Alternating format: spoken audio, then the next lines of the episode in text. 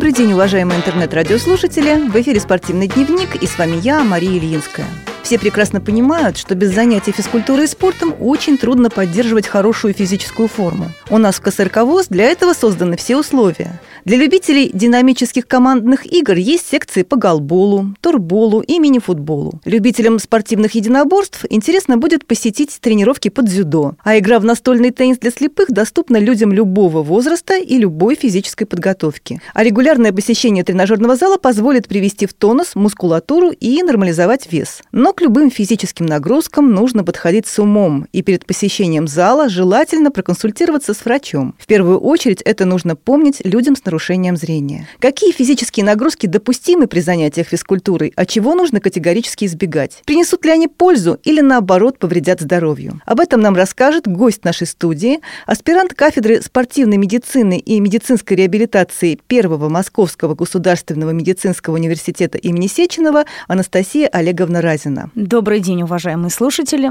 Анастасия Олеговна, вы преподаете у нас на курсах повышения квалификации специалистов по реабилитации инвалидов по зрению средствами физкультуры культуры и спорта. Такой важный предмет, как методика медицинской реабилитации инвалидов по зрению. Как вы давно работаете в этом направлении и занимаетесь реабилитацией инвалидов? Вы знаете, уже на протяжении восьми лет я работаю прежде всего с детьми с нарушениями э, развития. И из 8 лет, ну, наверное, около 4 лет с детьми с патологией органа зрения. Достаточно большой опыт работы в плане физического воспитания детей с особенностями развития, в частности, вот с патологией органа зрения. Созданы специальные программы на базе школ, э, коррекционных школ в Москве. Ну и вот сейчас есть возможность поделиться опытом и с точки зрения педагогики, и прежде всего со стороны медицинской реабилитации. Вот как вы считаете, какую роль в медицинской реабилитации играют физкультура и спорт? Как они используются? Вы знаете, я думаю, что лидирующее место, конечно, физкультура и спорт вообще в реабилитации имеют, потому что в целом реабилитация состоит из нескольких э, составляющих. Это социальная реабилитация, профессиональная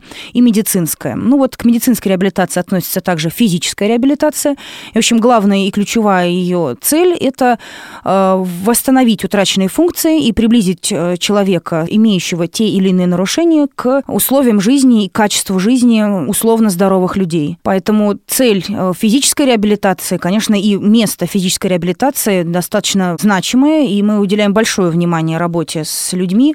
Если мы говорим про инвалидов по зрению или для, про людей, которые имеют особенности или нарушения зрения, которые пока ну, не, не слепые, то здесь прежде всего нам важно заключение офтальмолога. Это допуск к занятиям. В общем, ключевое место здесь здесь имеет разрешение врача для того, чтобы человек занимался спортом или физической культурой. Абсолютными противопоказаниями являются отслойки сетчатки, э, острое нарушение э, кровообращения в глазу, а состояние опасное прободением роговицы, это опасное инфицированием, острый приступ глаукомы, но такие люди, как правило, в общем-то, и не приходят на занятия физкультурой и спортом, они, ну, в общем, это практически сразу направляются к врачу. Есть также некоторые ограничения, которые мы считаем должны знать и инструктора, и преподаватели, которые лимитируют нагрузку для спортсменов и для физкультурников. Это миопия э, высокой степени больше 6 при наличии дистрофических явлений сетчатки. Это очень важно. То есть просто наличие миопии не является прямым противопоказанием для занятий любыми видами активности, а вот наличие дистрофии, то есть это риск, угроза отслойки сетчатки, это будет важно. Э, в этом варианте мы, конечно, не рекомендуем э, борьбу, не рекомендуем различные удары и сотрясения головы. Это касается прыжков в воду, батут, э, единоборства. Если мы второй блок рассмотрим некоторых ограничений, это наличие одного видящего глаза. При этом нам не неважно, э, потерян глаз как орган или он слепой, здесь мы, опять же, не лишаем человека нагрузки, а только ограничиваем в некоторой степени и рекомендуем исключить сложно-координационные виды спорта, такие как э, мотоспорт, стрельба, ограничить там, где важно точность и меткость. Ограничиваем также виды активности, например, сложные координационные виды спорта, такие как горные лыжи, фигурное катание, э, спортивные танцы. Это просто повышает риск травматизма. В общем, непосредственно на орган зрения мы не повлияем, а риск травматизма достаточно высок. Во всех остальных вариантах эм, людей с нарушением зрения или даже со слепотой мы рассматриваем как э, контингент, с которым можно работать телесно, то есть, в принципе, э, решая проблему, если у нас нас есть допуск, и человек у нас допущен к занятиям, то заниматься уже дальше можно в соответствии с, прежде всего, с общим состоянием здоровья. Для нас также важна оценка кардиореспираторной системы, то есть готовности переносить нагрузку, и в соответствии с целями человека, потому что люди, так как и все остальные, желают иметь и рельеф тела, и хорошую фигуру, то есть мы работаем над снижением избыточной массы тела, и работаем над улучшением координации, и занятия групповые позволяют и познакомиться, и психологическую разгрузку получить. Поэтому со всем этим мы работаем и стараемся обеспечить адекватный ответ тому неблагоприятному состоянию, которое возникает у человека. У вас какие-то практические занятия проходят, как я понимаю, какие-то группы специальные исследовательские создаются, верно? Как вы изучаете, э, что можно, что нельзя? Как это все происходит? Э, вы знаете, вот э, по многочисленным литературным источникам, которые пришлось э, изучить по роду деятельности, э, столкнулись с такой проблемой, что, в общем-то, недостаточно данных о том, как влияет физическая культура, физическая активность и спорт, как ее там наивысшее проявление такое, как влияет физическая активность на орган зрения. Поэтому существует такая разрозненность, не, не очень связана работа инструктора, тренера, преподавателя и врачей, потому что врачи-офтальмологи абсолютно корректно зачастую зачастую ограничивают нагрузку. Где-то даже перестраховываясь, наверное. Да, скорее перестраховываясь, потому что риски действительно велики, и дальше уже вопрос, как пойдет дальше состояние глаза, ухудшится или улучшится, уже зачастую зависит от индивидуальных особенностей просто человека. Угу. Вот, поэтому часто сами люди, физкультурники и спортсмены берут на себя ответственность, занимаясь тем, что не рекомендовано. Однако мы работаем в том направлении, чтобы создать некоторые методические рекомендации по поводу того, какие вот я озвучила сейчас прямые противопоказания, угу. вот при них точно нельзя. И дальше вот раскрываем э, более широко варианты некоторых ограничений. Во всех остальных вариантах, в принципе, мы э, стараемся научно обосновать, что, в принципе, человек физически может работать так же, как и все остальные. Однако э, мы имеем целый ряд особенностей людей, связанных с тем, что у них утрата частичное или полное зрение. Есть ряд особенностей, ну, или трудностей, с которыми сталкивается преподаватель, ну и сам человек в течение жизни. Это помимо отставания отставание в физическом функциональном развитии чаще всего связано с тем, что просто люди не очень-то занимаются. Или берегут себя, или их берегут по назначению врача. То возникает прос- нарушение пространственного самоощущения, нарушение ориентации в собственном теле, э, недостаток формирования двигательных функций. Прежде всего, это скорость, точность, э, координация движений. Все это связано прежде всего с недостатком двигательного опыта. Поэтому мы определили трудности по опыту моему, по опыту коллег и вот замечательных педагогов, сотрудников, которые работают в центре здесь здесь, в Москве. И дальше уже приходится работать э, для того, чтобы восстановить утраченное. Мы на орган зрения непосредственно остроту зрения мы никак не улучшим, и периферическое угу. зрение мы не увеличим, но нам никто не мешает восстановить утраченные вторично функции. Вот я перечислила только что координация движений или нарушение бинокулярного зрения, то есть или косоглазие, или отсутствие глаза, или слишком высокая степень там, миопии, например. А в этом варианте нам необходимо производить коррекцию и специальными упражнениями, которые, например, с детьми мы разработали несколько комплексов, которые позволяют детям научиться быстро ориентироваться в пространстве, в своем теле. Это и парные упражнения, и командные упражнения. Мы какие-то можем упражнения сейчас попробовать э, нашим слушателям рассказать, не показать, рассказать, потому что много родителей слушают, угу. слушают наше радио. Вот давайте попробуем. Вот эм, одно из упражнений, которое довольно успешно проводится на групповых занятиях с детьми, особенно с детьми младшего возраста. Понятно, что с детьми любого возраста мы активно вводим занятия. Это социоугровые технологии, театрализацию занятий, все, что в игре, все, что с дополнительным инвентарем инвентарем или реквизитом, с игрушками, все всегда проходит на ура.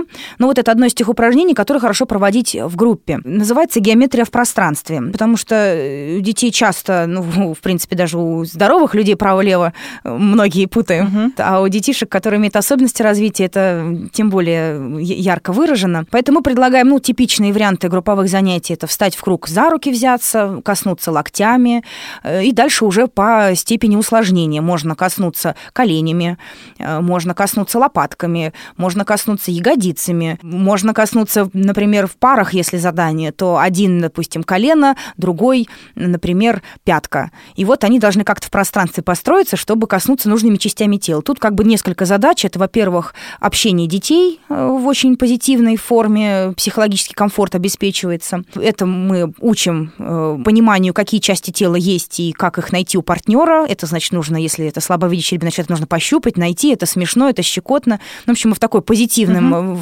формате дети учатся и общению, и в том числе познают вот такое вот пространственное. Кроме того, что это геометрия, это может круги, квадраты, прямоугольники, это групповые занятия. Есть ряд принципов, которые касаются, скорее, для педагогов рекомендации переставлять детей чаще, больше наглядного материала.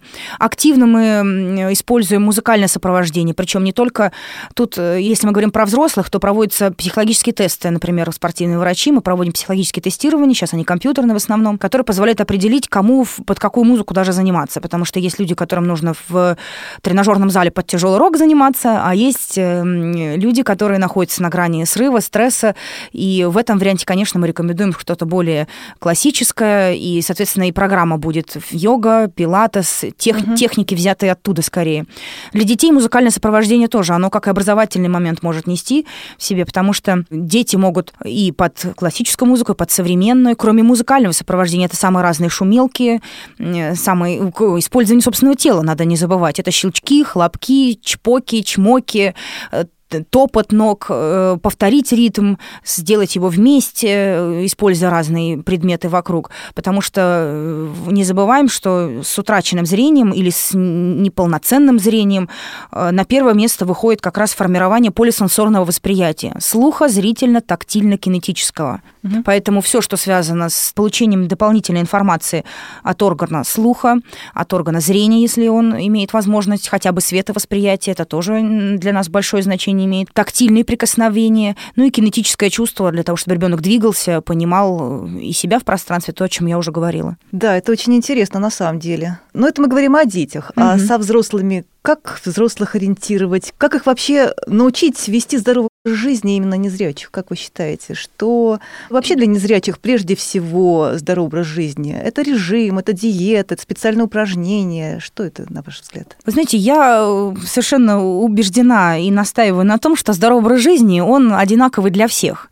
Что входит в здоровый образ жизни в понимании большинства людей? Это режим дня, это правильное питание и грамотно э, сформированная программа физических упражнений. Поэтому тут я бы не стала разделять э, непосредственно вот тут зрячий у него такой образ жизни, здоровый образ жизни. А возможностей, образ... конечно, у, зря... у зрячего человека все-таки э, больше, да. У зрячего человека возможностей больше, но принципы, которым нам надо следовать, они при... примерно те же. Поэтому какие-то акценты, вот что этого больше, я, может быть, не так поняла вопрос, э, акцентов никаких мы не расставляем. Диета и рациональное питание по кратности, по качественному составу приема пищи. Также касается количества времени, проведенного там сон, бодрствование. Оно никак не отличается от э, обычных условно здоровых людей, как мы в медицине говорим, условно здоровые. Нет здоровых, есть недообследованные. Ну Поэтому, а вот касаемо двигательной активности, просто нужно э, не забывать о том, чтобы вот о тех особенностях, которые, которые я озвучила, и в организации среды для незрячих, вот об этом надо не забывать, чтобы это было безопасно, чтобы уменьшить риск травматизма, чтобы не усугубить ту патологию зрения, которая уже есть.